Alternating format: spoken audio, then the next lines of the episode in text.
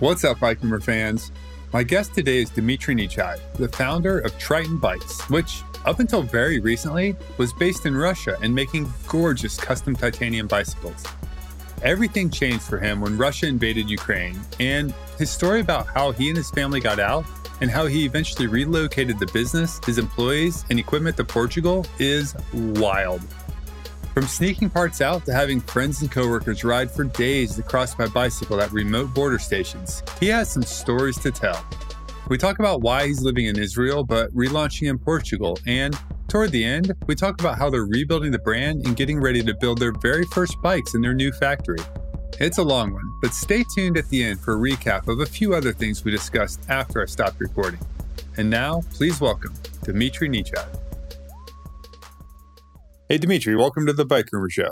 Hi, thanks for having me here. Yeah, man. No, I'm excited. You and I had the good fortune to meet up in Portugal just a few weeks ago when yeah. I was at the the SRAM launch and had quite a chat.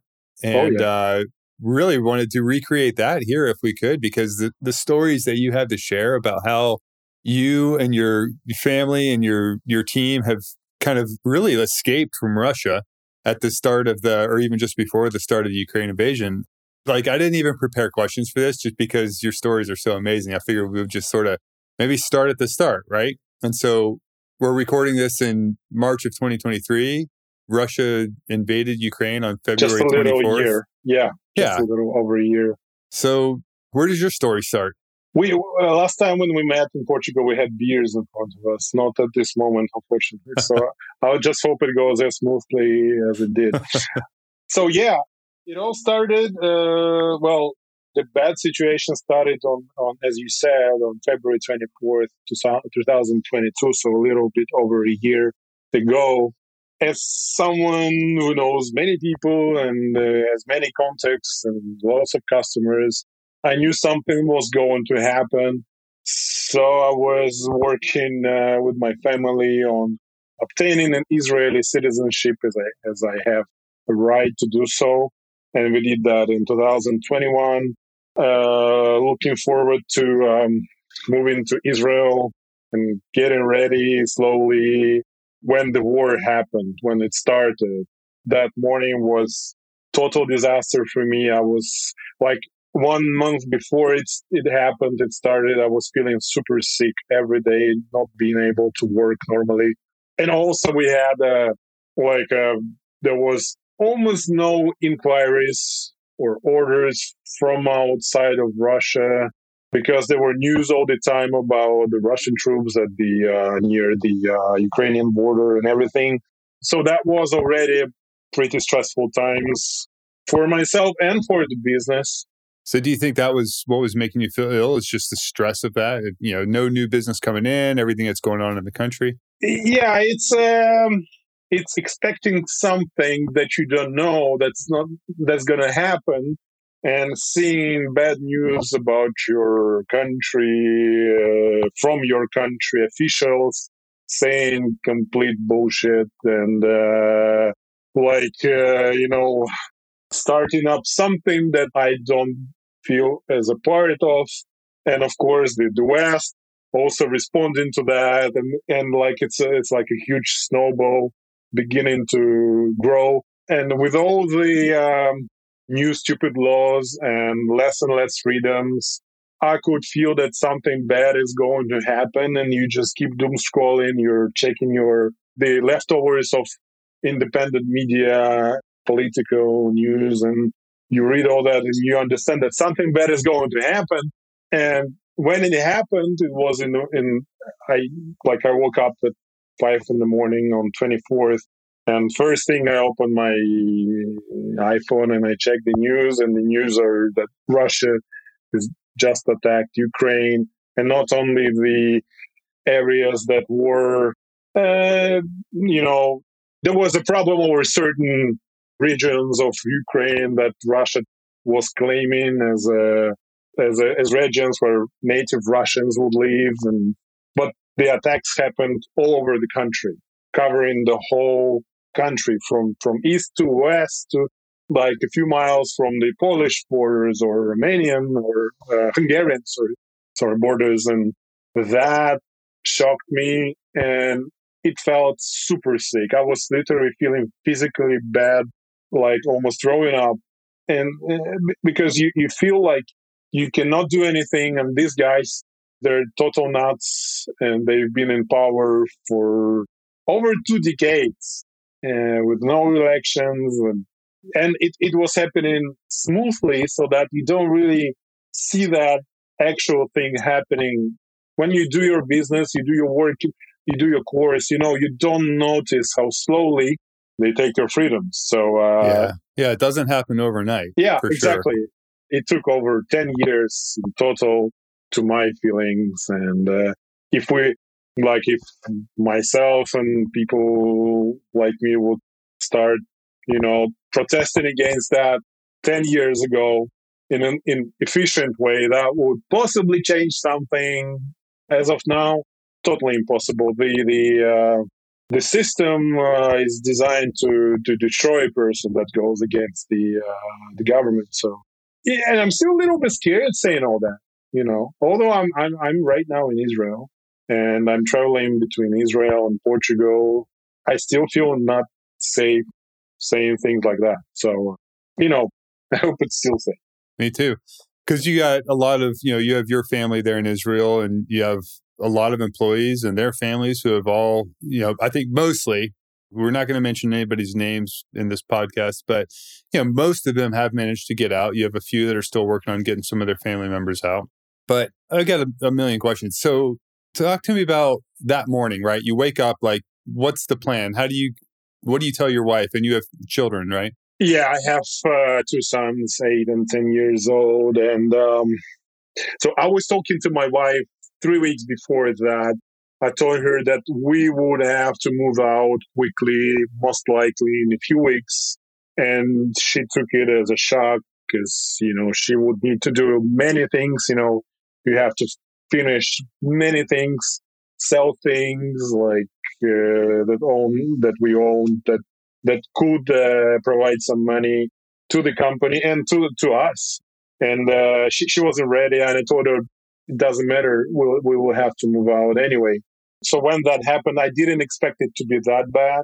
I realized I will have to move out as soon as possible, especially myself as a man, because men uh, have to go to army in Russia or they have they have to serve at the army. So when something when a military conflict happens, they mobilize. They do the mobilization or inscription, whatever it, it is called, and uh, the men are first to go to fight, and it's you, you cannot act against it unless you just leave or hide. This is what many of my friends are doing now. It's crazy, and um, that is crazy. Yeah. So so so when so when it all happened, uh, of course I called her and said, "Okay, we're gonna do something really quickly." I called my friends. I called the um, our colleagues who are making bike parts in, in, in Russia I called some of the European partners and we discussed the potential, what we w- could possibly do. And then I spoke to, uh, so that was a stressful kind of one or two days. And I spoke to a friend of mine who, who, who from Israel, who went straight to the uh, border to, to, Poland on the border with uh, Ukraine. And he was helping the uh, Israeli Ukrainian families get out of the um, get out of, of Ukraine as they were all evacuating, as there were missiles, tanks coming into the towns. It was crazy. So he was he just called me and said, Hey, if you want to be free, I'm helping families right now. And the men are pushing through their families, the kids, the wives, the mothers, and the men are staying inside the country because they, they have to protect the country. And also there is war so they have to stay in the country. They're not allowed outside. Even if they have three Israeli passports, they cannot get out. So these people are at least protecting their own country. If you want to be free and not be a part of this story, I suggest you to get out as soon as possible.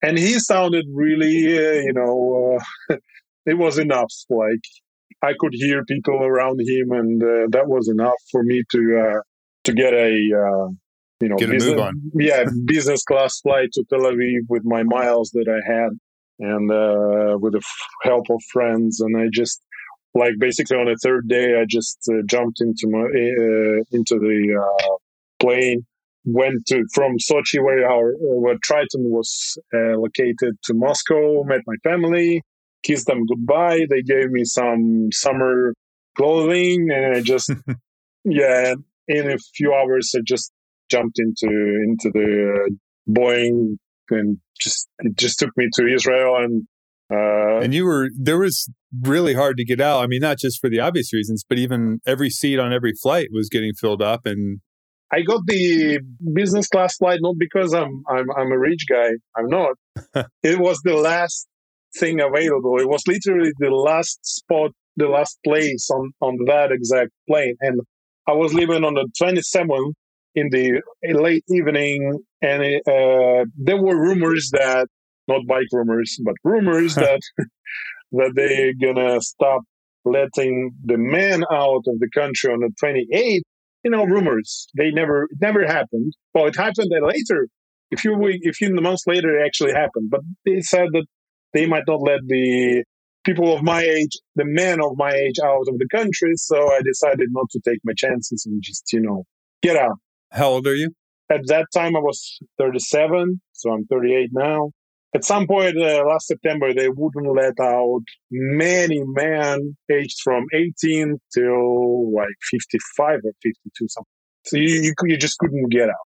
And some, most people who wanted, they still got out through other borders, but they would spend crazy amounts of money. And the same with my family, as I needed to get out to be safe.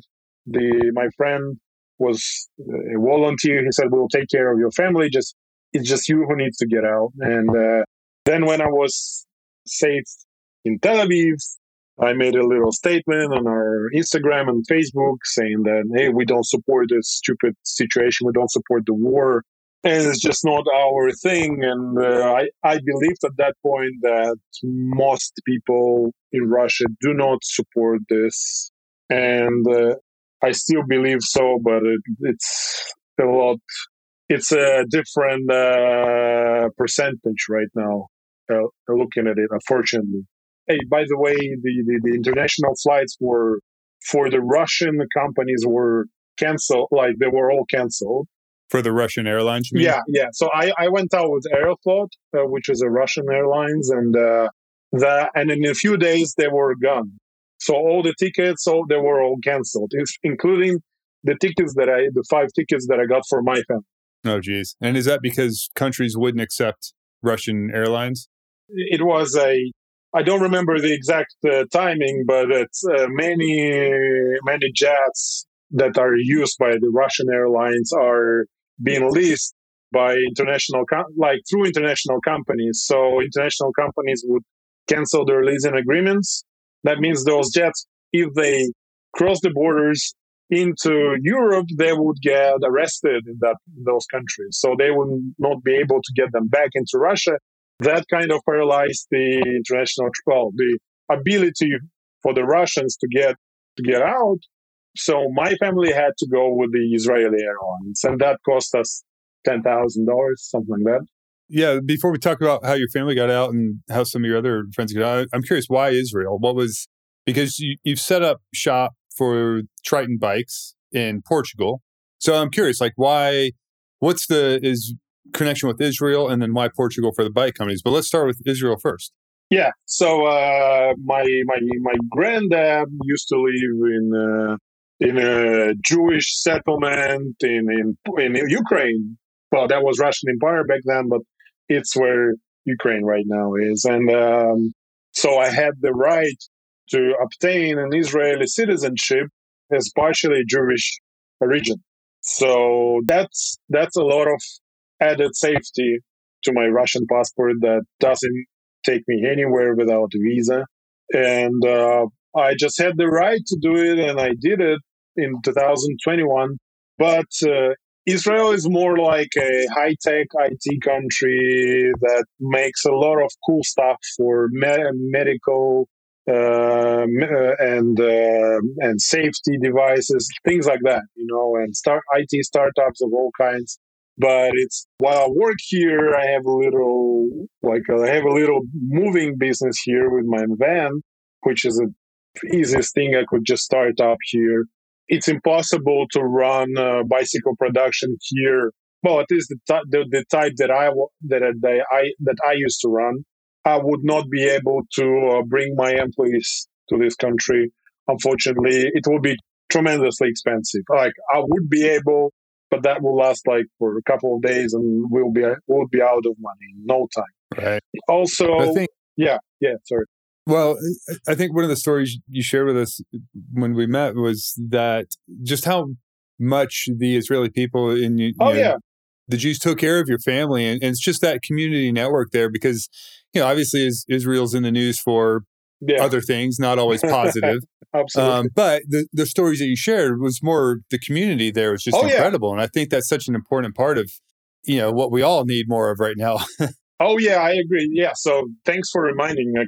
And like, I don't forget such things. I just, uh, now I know what, now I understand what you're asking about. So when we, uh, when we actually arrived to the country, when this all, the whole war started, uh, we arrived like with a just with like the bags with some clothing from a cold country to a country that is not cold at all. And we were rushing together to find an apartment to rent, to have all the whole family here. And we ended up in an empty apartment.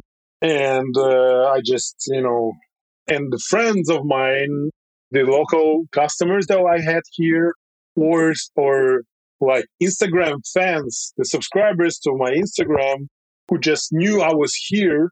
They asked me, they, I didn't ask them. They asked me, what do you need? Like, what do you need right now to set up your life here? And I said, come on, it's, I was shy to say things. And they said, no, no, no, prepare a list of the things that you need and we'll work on it. So when I went through my shyness and I actually made a list because I knew I didn't have the money to buy all that stuff. I had my, my friends and customers that would basically, you know, send messages to the people in their community and the local community and saying, hey, we have people from Russia coming, you know, escaping this whole situation and uh, they need that, they need towels, they need cutlery, you know, kitchenware and all that stuff. And soon, and and after they came from from a little vacation, their garden was full of the bags with clothing, with kitchenware, with the like with with. I had a small car back then that I bought for five hundred dollars. I had to make two or three trips. I was filling that car completely, even the front seat on the right, the passenger seat, up to the roof with the stuff they gave us. So we had our apartment set up with everything we needed in a few days. Not a single dollar or shekel spent it was crazy. My my wife was literally crying because when she saw that huge amount of help that we received, and we and when we had more than we needed, we passed it to the next families, and that's the tradition here. And this is this was really cool. This was really supportive, and that's where I felt like at home because I have never received such help, never. I appreciate you sharing that story because I think just hearing of human kindness nowadays is, is such an important thing to remember that you know there oh, yeah. it's still out there in droves right like we we've helped through a, a, group here in where we live you know there's like 50 afghan families that came here right so yeah hundreds of people and it's it's the same thing right so right you have a, a community here a group that just kind of helps them find homes and get the things yeah. they need and yeah there's resources out there their situation is crazy. I, I, I, know about Afghanistan. I have I've been talking to people trying to help. It's it's crazy, and it's and you know the other stupid thing. I had a friend know whom I was kind of helping a little bit. I, I was trying, you know, trying finding connections in Europe to help him. And then the other day, he like a few days after I, I went to Israel, he texts me like, "Hey, I need, can you help me with something?" And I'm like, "Man, I'm almost like you right now. I just I just literally fled my country and I'm, I'm in your, it's not that bad, okay? I have another country to be in and I'm welcome here, but I'm almost in your shoes. That I would not imagine that a year before I started kind of helping him. Crazy, crazy. Yeah. So was it when your family came, how far behind you were they in joining you in Israel? And then, you know, how did they get out? Did you just buy them plane tickets and they could get out or was it uh, more complicated than that? They were supposed to be here one week after myself. They ended up coming in one month. That was the earliest tickets that I was able to buy when they were in the news when they said that the, the Russian airlines no longer flying outside of Russia. I was on my cell phone trying to buy them tickets and I would fill in five names and the system would tell me, no, these tickets are already sold out. And then I would take the, do it, the whole thing for the next day. And after five minutes, it says, sorry, sold out. So I had to do it like 16 times, all five names and last names and passport numbers to, to actually get to the points where there four, were five tickets in one plane. And then I had to rush to my friend because I didn't have enough money. Obviously, I, I don't really have $10,000 on the cards, and the cards were not working. So my Is Israeli. because they were Russian bank accounts or Russian yeah, cards? Yeah, yeah, Like, The Visa and MasterCard closed most of the activities in Russia in a few days. So they were not all closed by that time, but by March 11th, that was the last day the Russian Visa and MasterCards worked outside of Russia. So they're all they're all locked now, not possible to use. You can use them inside the country, and uh, you can use them. That's it, only in Russia. And Russia now has a funny. They have now their own card, a system called Mir, which in Russian means world or peace. And uh, there was a guy uh, on the street manifesting against the war. He was just holding this card with a, that said peace, and he was arrested. Okay, so uh, he was just holding a, a stupid card, like a credit card, and he was arrested because it was saying peace. Peace is illegal right now. There, this is stupid. I can never understand that. Uh, I will never be able to. So um, yeah, so my family was able to get out. Uh, I knew that they would get out easily. The thing that I, the things that I was predicting happened later. I was uh, too much stressed out, but everything that I predicted happened later with my friends. Like a few months late, two months later, uh, you know, all this happened. Uh, it, it was crazy. My people would go to uh, airport and they would say, "No, no, no, no, no! You have to be, you have to go to this uh, uh, military base to check out first before you can fly. And if you go there, you're they take you. So people would have to drive into Kazakhstan, into Belarus, and then somehow our employees had to ride bikes into Georgia. They were even they even got on Euronews or somewhere. We saw them on the video riding into Georgia because Sochi, where our shop was, was close to close to Georgia. That's that's not a state in the U.S. but a country. So uh, Yeah. a really cool country, by the way. And um, there were huge amounts of people, and so there were cars and cyclists, and uh, cars were all stuck in traffic jam for like a week. Uh, the local people would sell on the Russian side would sell them petrol for like gas for like I don't know thirty dollars per liter. That's like hundred more than Oh hundred dollars per gallon. Yeah, and food for a lot of money. And my guys would were they spend their three sleepless nights trying to get there by bikes through the queue through the line because bikes are allowed through and like anything that has wheels that you can drive or ride can go through the uh, through the border. It's not a No pedestrians. yeah, it's not a pedestrian border. They opened it once for a few hours and it was a complete mess.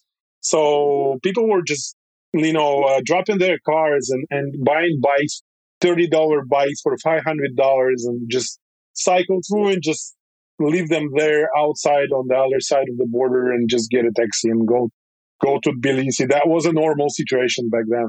I'm surprised that there was, and you know, I'm using the word easy here lightly, but like, I'm surprised it was that easy to just drive across the border if they were trying to keep people in the country. You know, it's a huge country. It was 142 million people. There were so many border crossings. Were many of them are closed now. And when uh, the president of Russia, I'm not even mentioning his last name because I don't like it. When he when he said it's the mobilization is on, you know, we first they said they were only using the professional army to deal with this local little conflict and they were saying that to the mothers of the of the of the young men and then they say no no no no we need help from the russian soldiers So this is when they started closing the borders. They were checking every man's paperwork and uh, his military papers. And they stopped many people. And uh, some of the guys were actually inscripted at the border. Oh, Many of them, yeah, but they were totally they they, they inscripted, they uh, mobilized like I think one I don't know three hundred thousand men, and that's still not a huge number for a country of that has seventy million. Okay, maybe twenty million young people, young men, or fifteen million young men, but that's three hundred thousand people. That's a lot of people. So um, the closure of the border didn't happen immediately that's a historical notice. If something happens in your country and things are going worse and worse, you still have some time. Just you just need to, you know, get things done uh, because it's not, especially if the country is large. Things don't happen in one day. You just cannot lock out the huge country because if they locked it out, possibly people would finally start to protest and actually, you know, just run into the into other countries. But they will take out certain guy like that had the paperwork, the, the military papers that said that they have this army's professional truck driver for the army. Okay, you stay here.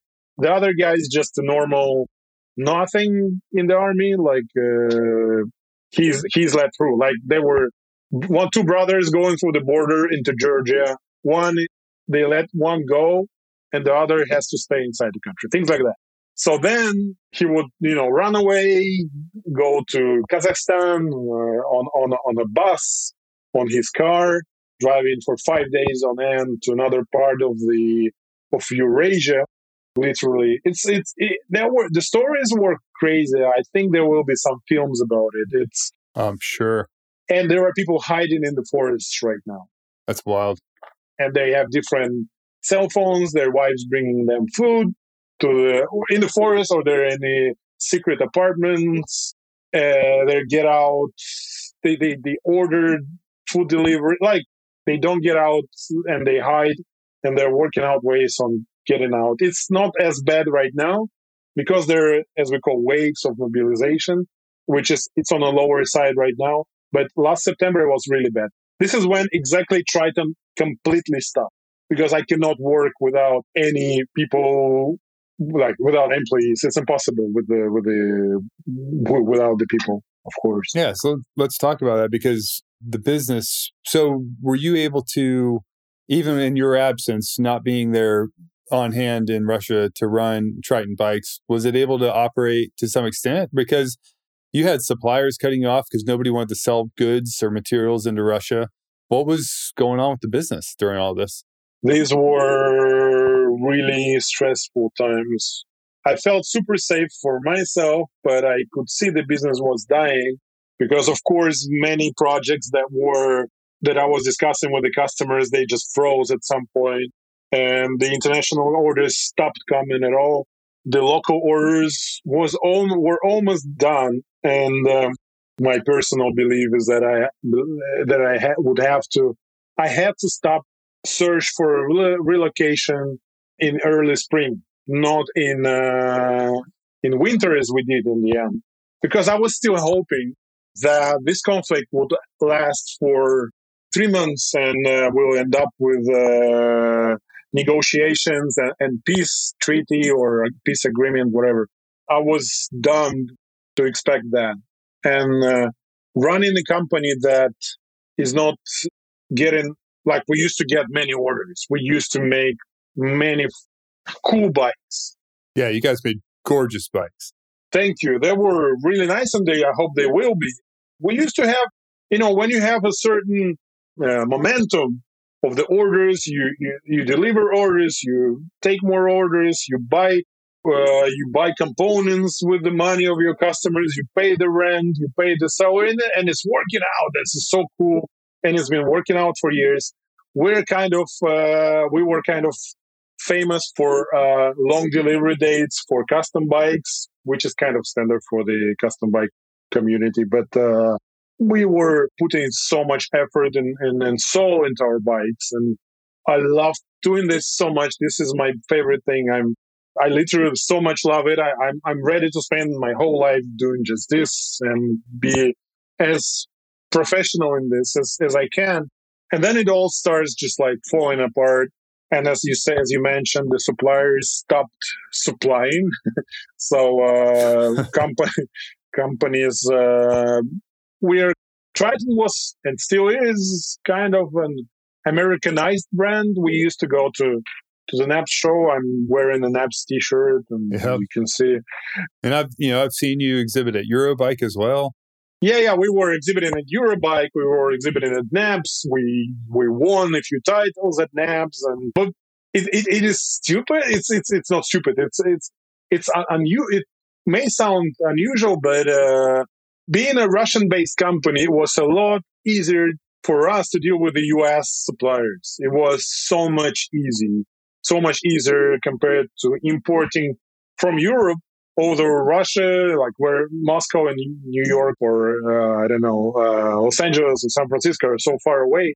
But it was a lot easier for us to import the best high-end components from the US. So we would work with Chris King. I don't know, can I name brands? Yeah.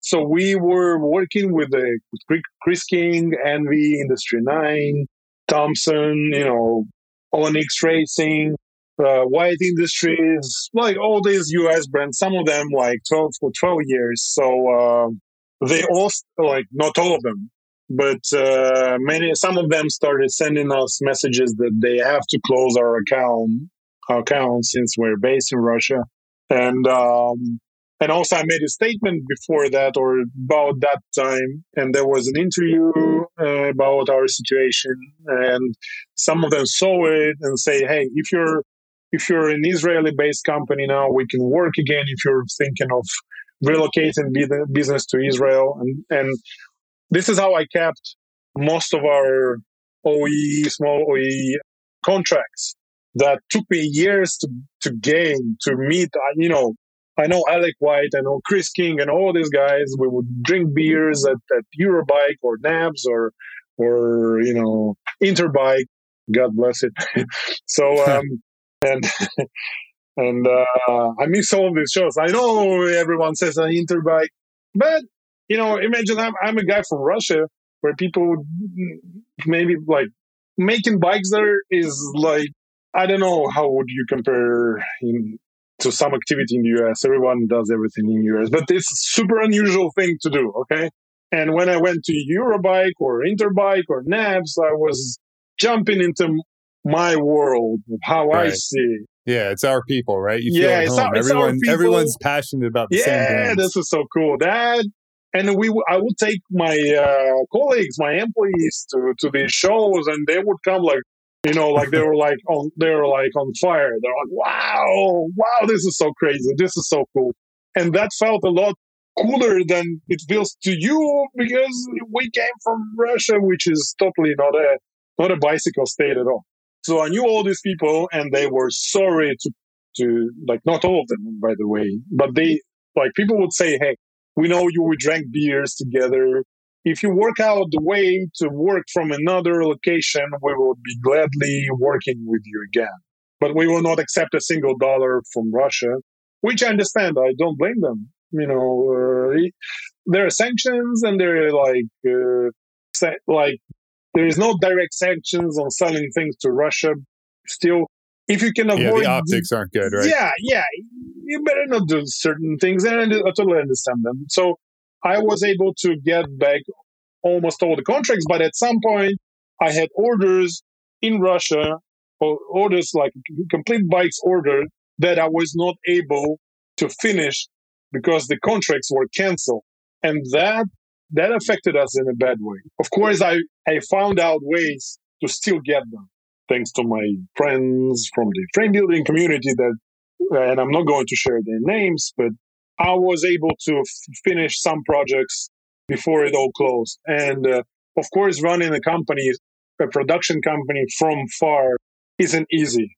And uh, my team was under huge stress because they were still there and I was still trying to, I was kind of a middleman between my company and the, and the Western cu- customers. because I was in, in, in Israel, which works with the rest of the world. Mostly, we all know it's not easy also, but it kind of, it's not as bad as Russia, of course. And, uh, but it couldn't last forever. And without orders, with a huge, super expensive rent, uh, that was, and the price of it was just get, making, getting higher and higher in the years. I just realized it's just consuming my and customers' money, and they has to stop somewhere. And I kind of thank that president for starting the mobilization because when my guys left, I knew okay, it's gone. We're we have to stop. There is no way. And I we still have to pay had to pay for a few more months of rent because we had machines there. It's not like an office that it's easy to move. You have 3.5 ton machines, huge Soviet Union times machines that had US Anvil Bike Works things uh, bolted to them, like, you know, friendship. yeah, that I believe to be. Yeah, and they're expensive too. So it's not like you're walking out and leaving a copier in a fax yeah. machine. You said, who cares, right? But these, like, yeah, you need these machines. You can't just pick them up anywhere. Exactly. And we were in Sochi, which is like, uh, which is like San Diego or Miami. Miami is the better way. Yeah, yeah. We were making Except for the in, weather.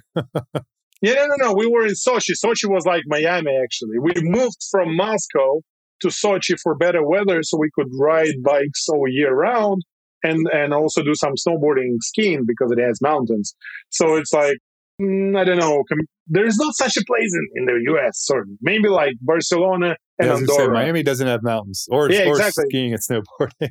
So maybe like San Francisco ish that has mountains, not a little bit too far, yeah, you, where you can where you can do snowboarding. So there is not much production going on. So when I started trying to sell those things, I asked one of my employees to help me sell the machines. Of course, we had to sell them for sometimes third of the of what their market price would be if we moved them to Moscow. But moving them to Moscow which is the capital of Russia, would be so expensive and we had no time and the rent was just taking my my my money and, and everything. Some of the things I just had to leave to the landlord as a payment, like a compressor, 500 liter huge uh, industrial compressor, paid for 10 days of rent. Jeez. We had to buy a new one in Portugal for a lot, lot more money. So that's my uh, sad story uh, that I'm trying to turn into a good story now. Yeah, let's talk about Portugal. So, first of all, like, why Portugal? I, I mean, Portugal is beautiful, tons of great riding. Like, how did you pick that? It's a number of things. I was, from day one, the war started, I knew I was going. I needed to move the production elsewhere and I was um, I was thinking solutions. There were a few countries I was considering. It took me months to analyze where actually we would have to go. And as if I was analyzing it, the situation was changing because of the war. Because, uh, for example, the um, uh, some of the Eastern European countries closed the borders with uh, Russia. So at some point, it started to be impossible to move over there, or for example, like countries like uh, Poland or, or, or Latvia had startup visa programs that they stopped accepting, and that those we could take, we could you know start working out. They stopped those to the Russian citizens, so I had to cancel that. Then, after months of analyzing, crying, analyzing again, trying to make money here in Israel to support my family, trying to pay the debts that I had in Russia and trying to finish the, the, the projects or pay refunds for the non-completed projects. You know, all these things doesn't add to your ability to to think clear. Right. Like, yeah, it's a lot of stress. Mind. It's a lot of stress. It's uh, I literally had uh, some some health damage to myself that I'm taking care of now. So at some point we realized that we definitely need to end up in EU European Union as the biggest, it's not a country, but a, a, a group of countries that has no customs which I was so much fed up with being in Russia and dealing with the customs because they were corrupt, they were hard to deal with, and they were, I was spending too much money figuring out how to work things out with them instead of actually working. So EU was the, the choice. And then I started, I was analyzing a few countries in the EU, EU and they were closing, closing and closing abilities, possibilities for the Russians. And I'm not talking about myself as an Israel citizen. I had many choices, but my employees, the team is what's the most important thing in the company. They make the company literally, and uh, there were less, uh, fewer and fewer solutions for them to move over somewhere and be able to work. So the only country that had that possibility, and I and I and I learned about that like last September, it was Portugal. At the same time, I was talking to our fan, our friend George from Lisbon, from not far from Lisbon, and I told him, "Hey, there is some possibility for the Russian citizens to get legalized in Portugal. What do you think about it?" And he said, "Hey, man, you should come. I'll help you with everything." Nice. And he did, and he he's doing it. And there now there are a few couple more people who are helping us, and that's this is so crazy. So, uh, so after analyzing it, so first of all, it's the only country in the EU that can welcome Russian citizens and let them, after certain legal procedures, let them work in the country and stay in it legally. And these people that do not have to be IT specialists. That works for Germany, France, Spain. There you can go also, but you have to be a a coder, uh, an engineer. But not all of my guys are engineers, so they're just like someone is a as a lathe operator or mill operator or a designer. That would be impossible in other countries. So Portugal. When you're a good company, right? You have you know the Sachs chains, which is owned by SRAM, is there. Yeah, Miranda, which learning. is one of the largest crank manufacturers in the world, is based there. We went, yeah. It's it's. Then once I I realized that that's the country I'm aiming for. And I knew before that it's the EU country that makes more bikes than any other EU country, or at least assembles or makes. And there are many more and more bicycle manufacturers there. And the rent there is is pretty affordable. And uh, there is there are premises to rent. There is not like you can choose from. And um, there are high taxes. The taxes are pretty high. I have to well, it's this the reality. But it, it's in the EU, EU. So if I need to buy a cockpit from uh, FSA or or, F, or DEDA, I just order it and it goes from Italy to Portugal with no with no customs in like a couple of days.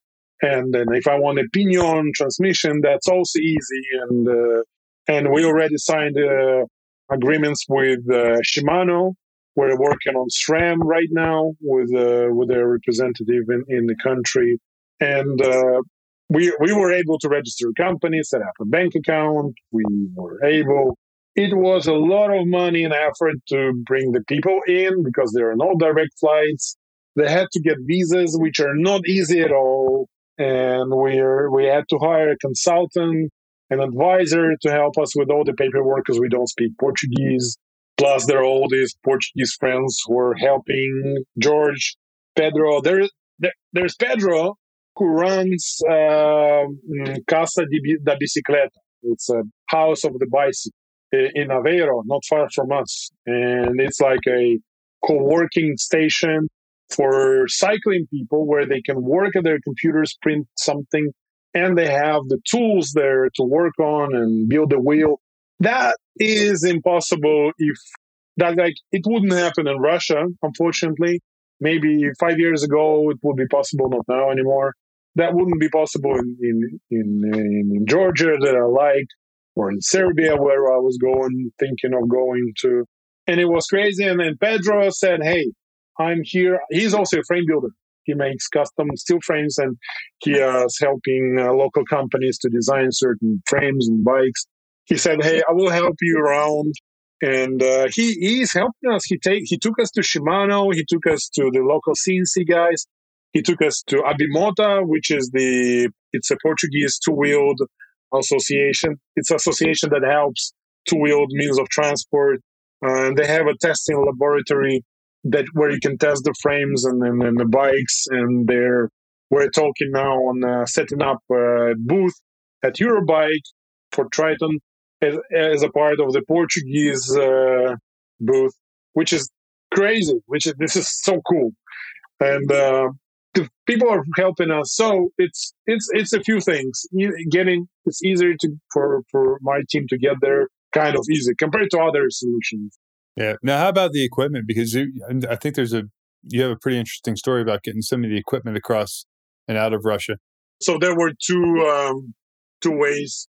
So I had to I had to sell. We had to. I wasn't even doing it. One of my employees, Ivan, was doing it. So um, I had to. We had to sell the heavy equipment that we had, like machine, like lathes and mills and a bead blasting chamber and the alignment table, everything that is heavy. I was able to move uh, the rest of the part, things like fixtures, tube benders, welding equipment, uh, cutters, all the park tool tools and other tools over that's over one ton, like 100, 1,300 kilos of uh, tooling. So there were two ways of, of getting those into Portugal from Russia. There are those people from Eastern Europe, I will not mention the country, who help other people get out of the even of, out of Russia also. And um, so they offered their help, and we were able to load our fixtures and, and tube benders remotely. I wasn't I wasn't there. My friends and part like my my partner was helping. My friends from Moscow and Sochi and St. Petersburg were helping, and they were literally like there was a van that came and took like seven or eight hundred kilos of uh, of equipment that was packed by my dad in the boxes in the cardboard boxes that it took him two weeks to pack all that in a way that it doesn't you know welcome too much attention so he would disassemble every fixture and every tube bender and he would put the lightest parts in those boxes that would go in these vans with the people that were kind of evacuating and these guys take those boxes and put them into like I think six separate vans. Among the the cases, the the like in bags of the people, so that it would you know require less fewer questions at the border crossing. And all of that get, got through. There was something that was taken from us, but it was something minor. Most of the like 95% of the equipment that I wanted to get to Portugal got to Portugal. That wasn't easy. That wasn't cheap that we were super nervous when the, the vans were crossing the borders, but they made it. The other few hundred kilos were loaded into my Land Rover and uh, like some heavy tube bending parts and some heavy welding equipment. And that was uh, loaded by my friends, thanks to them, into my Land Rover. And then I paid Canadian citizen to drive my Land Rover from Russia into Finland, where he would we would meet. I flew from Tel Aviv to Helsinki, then took a train to Lappeenranta, which is at the Russian near the Russian border between Finland and Russia, and uh, there he was, this Canadian guy speaking Russian, kind of you know Second World War stories, right? Uh, I was I wasn't smuggling. That's my stuff. Okay. I paid for it with my own money that I made. But I was, he, he brought me my Landy with the, with the tube benders that we made, that we see, that we designed and CNC machined in Russia. And there were my bikes and my wife's bike and my dad's bike and snowboards and some of the things that I haven't seen in a year because I have never been to Russia since I left on the second, on the third day of war.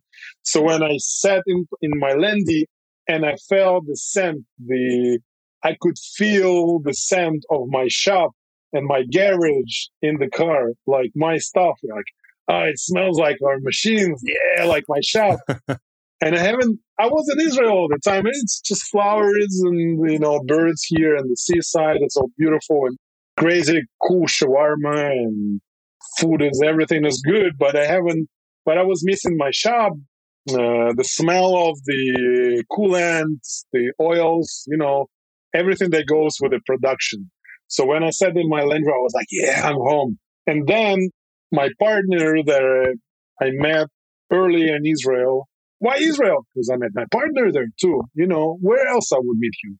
So he also was able to get in his car for the border, and we both we went to the ferry and, and uh, took a ferry to Germany, and then we drove in two days to Portugal. That covering a little bit less than 1,000 miles a day, and that is not easy in my old retro Land Rover Defender. That wasn't easy at all. I That's a lot my, of miles, regardless, no matter what you're driving. Yeah, and and that it's it's totally non-comfortable car, and I had a big problem with my lower back before that, and I was just uh, you know on pills all the time that allowed me to drive, but it was it was not easy times, and we were rushing because we needed to see to see the uh, uh, to people at the um, uh, municipality in Portugal where we, where we were initially going to open up the uh, the Triton premises. You know, we were evacuating like they were. Okay, we were we were safe. We were in Europe. We have the we we have the Israeli passports, but it's not the best experience driving the car with the Russian flag on your license plates through the Europe while the whole media in Europe is, of course, against the, against the country. And uh, I could, somebody would flip a bird, like, you know, middle finger on our way. At some point, I had my Israeli passport with me in my hand, getting ready to show that in my window that I'm not, no, I'm not that. I'm, I'm that. I'm Israeli, which is, some people hate that too.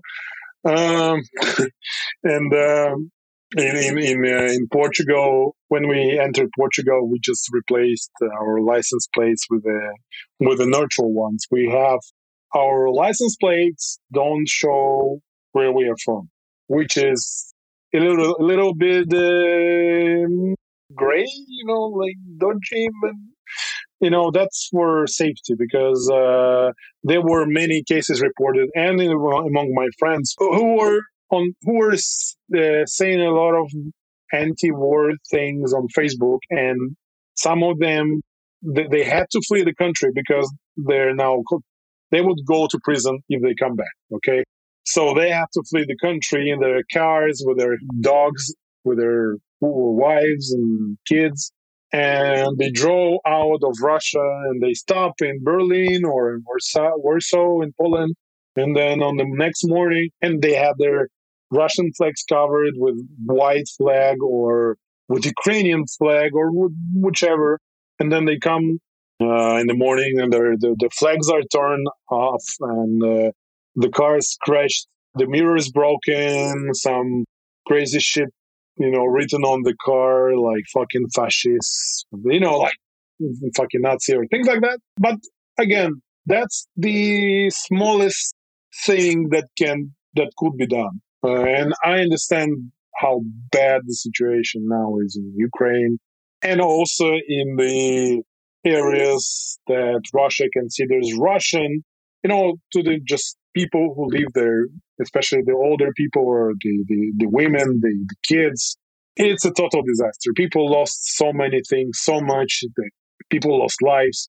What I lost, basically my business, is, is nothing. I'm lucky I'm here safe and I'm able to work again and to make bikes and, and, and uh, keep on working and making my dreams real. Some people lost everything. And uh, so it's, it cannot be compared. I'm just saying, I'm just telling my story, but I'm, I consider what happened and it still happens to other people. I'm trying to help in certain ways. I cannot say how because it's illegal and it's, it's illegal to help Ukraine if you're a Russian citizen. People who are there and help the Ukrainian army, they get criminal cases against them. It's it's a felony, and it's up to 20 years in prison, which is stupid and crazy. I will never understand that, and I just shut up about this for now because you know I, I never know how and when I see and where I end up next year's. Uh, so I'd rather not say too much, but but it's a it's a big problem. So we're trying to help how we can, but uh, it, it's stupid that being against the war, being against people getting killed, is not criticized. Okay, criticize me. It's, it, it leads you to a term in prison. And I have people from the bicycle industry, like businessmen. I, I, I met a friend of mine. He has a bike shop, one of the best bike shops in Moscow. Mm, they have everything. They have uh, they they train people, track track cycling, mountain bike, road racing. They have like Russian national champions uh, as coaches. They are selling specialized track bikes, everything. The guy was writing posts on Facebook that he hated the war, that uh, he was there for peace, that he's not supporting uh, Russia. He's not even a Russian citizen, but he lived there. And uh, one day there's just police coming into his bike shop and looking for him, you know, taking computers. And he was just, uh, you know, training in, in, Turkey. He was cycling in Turkey, and uh, they come and there is there is a is it like called criminal case or I don't know. Like basically, if he goes back to Russia, he's locked for a few years. So now he cannot see his family. He's uh, traveling elsewhere in the world. At least he can afford it, but he cannot control his business anymore. And his business is not, of course, living its best times. Specialized and Trek and all these guys are not supplying to Russia anymore. And there's no many people anymore who can afford those bikes. So it's a, it's, it's a, you know, and the, the, the number of people who left the country, I'm not saying people like me, who am I, but professionals, doctors, scientists, uh, art people, uh, programmers, I generally IT people. There was an estimated from from the, when the war started till now. I think it's around five million people who left the country, and that's not five million out of 142 millions. That's five million after of, of 15 million people, you know, who were actually working and and and making added value to the country. So I mean, you it, end up with the brain drain, right? Because this the best and the brightest want to get out, and they're usually somehow able to, right? I mean, it happens anytime something like this, and then you end up in just with your country in a worse state than it started off with, for sure. I have no understanding why they did it. I mean, I don't know. Maybe they were expect. I heard that they were expecting the Ukrainians to say, "Hey, welcome to our country, and uh, yes, take over this and this part of our country easy."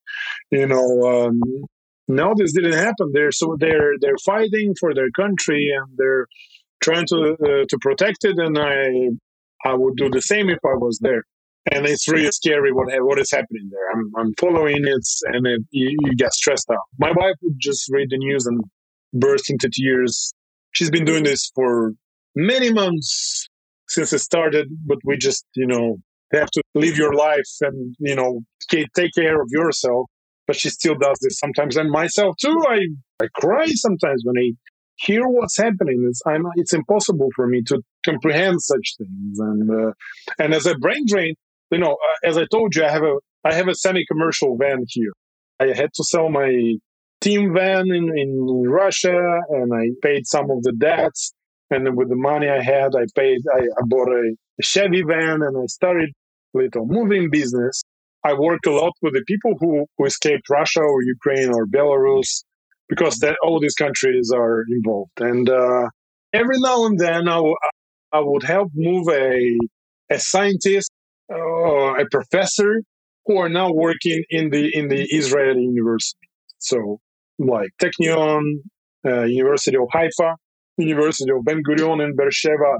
I was I was taking a, a, guy with all his furniture and bicycles and everything, and I, I asked him why are, why you're moving to that town because that town is like I'm in the hills and it's all green here and it's nice and, and there's a seaside.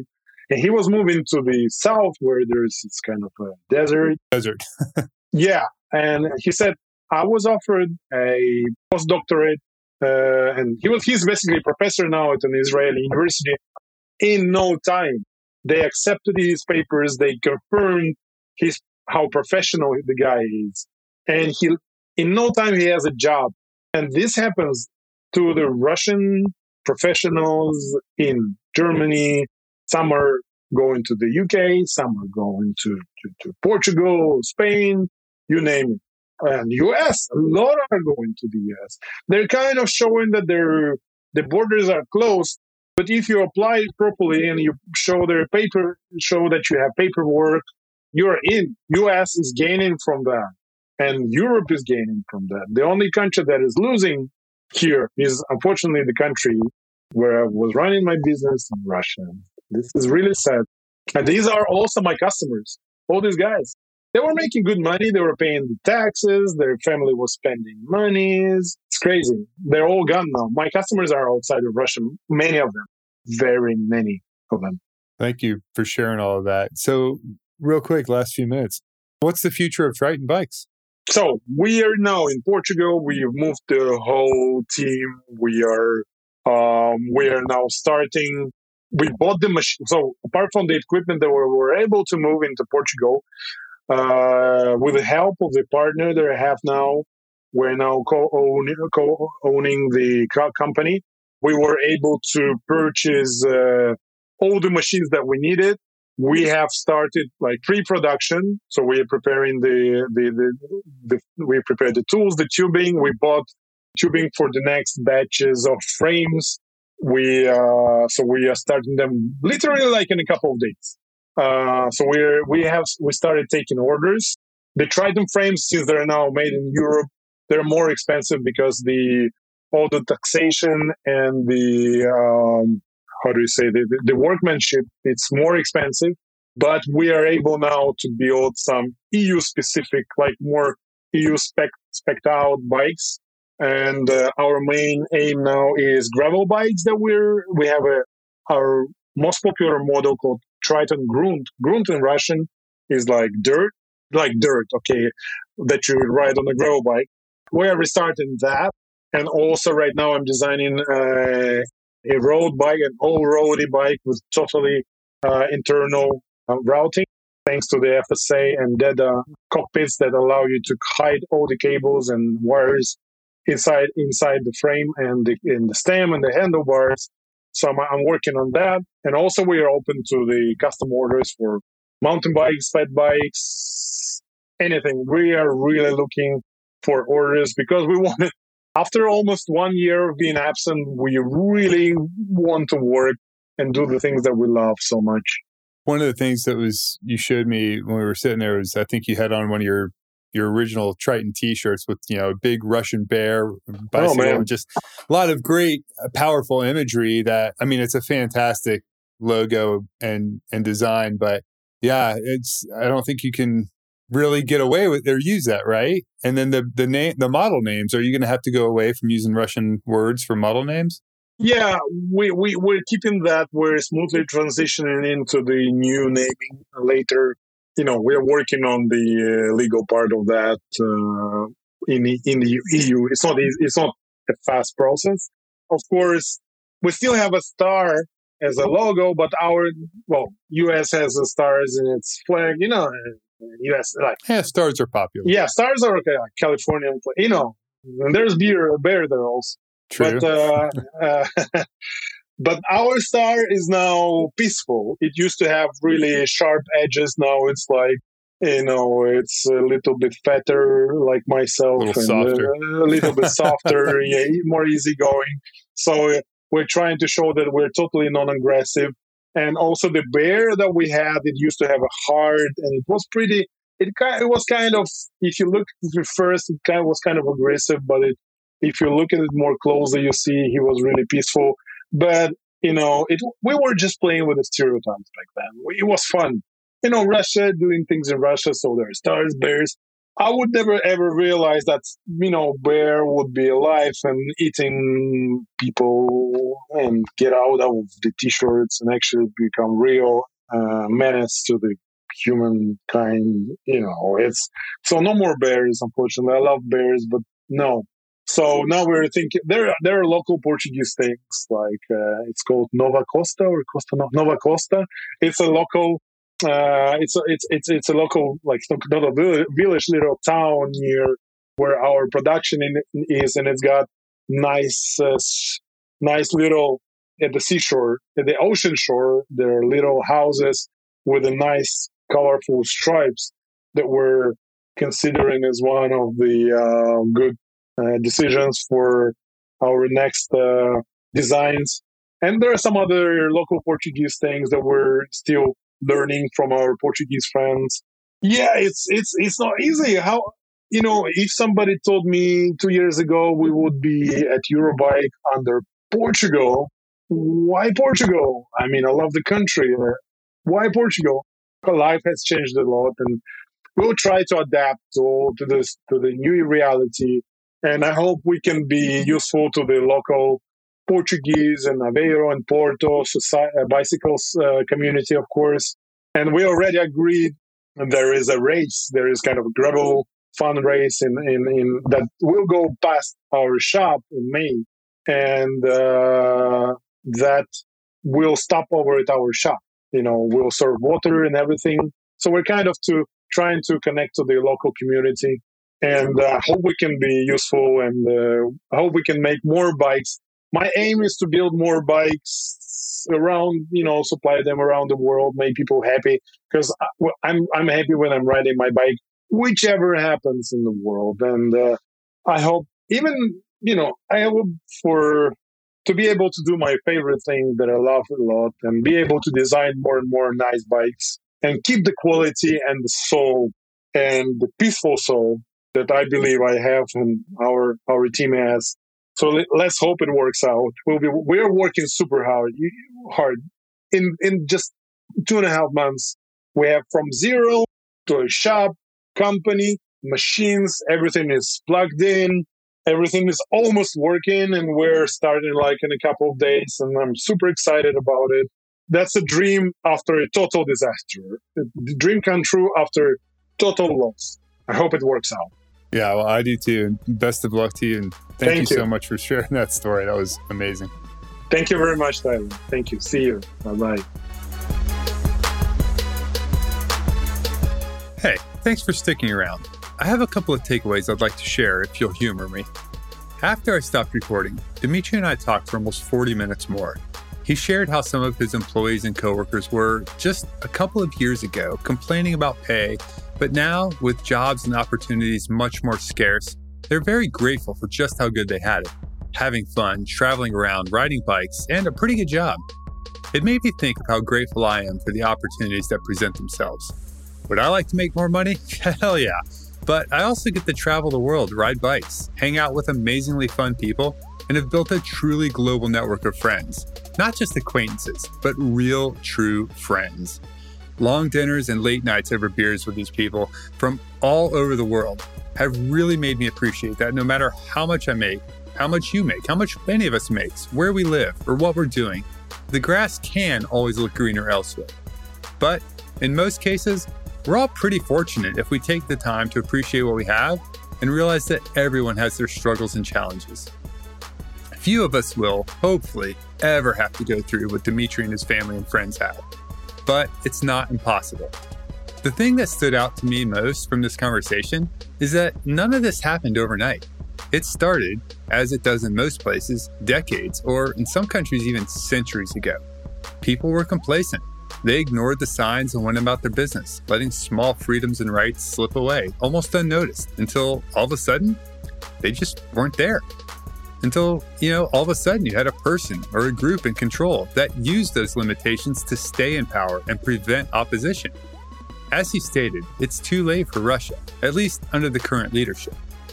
Right now, there are new bills, laws, and people being introduced and elected in numerous countries that limit freedoms and choice and the power of the people. As a US citizen, there are two things that have me particularly concerned as I record this. First are the efforts to ban from public education certain books and topics of discussion that present different viewpoints of American history and how race played and still does play a role in the opportunities for everything from education to representation. Yeah, our history is ugly, But we can't learn from it and do better if we don't acknowledge it, discuss it, and own it. The second one is our actual freedom of speech in the press, particularly the freedom to investigate and criticize those people elected by us to represent us. Florida has floated bills forcing some media to register and provide notice of any article mentioning any elected official or else face fines. They're also trying to make it so that any quotes from anonymous sources could be deemed defamation and dramatically reducing the barrier to sue a news organization or reporter by someone who feels challenged by their content. This would have a chilling effect on the free press, at a minimum, threatening undue financial burden on them, but at worst, turning almost any criticism of anyone into a potentially criminal act. The roots of all of these efforts to limit freedom and limit what we can read and learn and discuss are all about maintaining control and power by silencing dissenting opinions and criticism. This is how it starts, unless we act and vote against it. It's just food for thought. As a journalist, blogger, and podcaster, these two hit pretty close to home for me, but they have ramifications for all of us, and they are fundamentally against one of our most important rights as American citizens the right to free speech. As always, thanks for listening. If you like this and you want more, maybe not so much more of my uh, personal rants there, but uh, just good bike stuff, be sure to subscribe and leave a rating and review. Or, you know, do nothing. We all know where that leads. Till next time, have a great ride.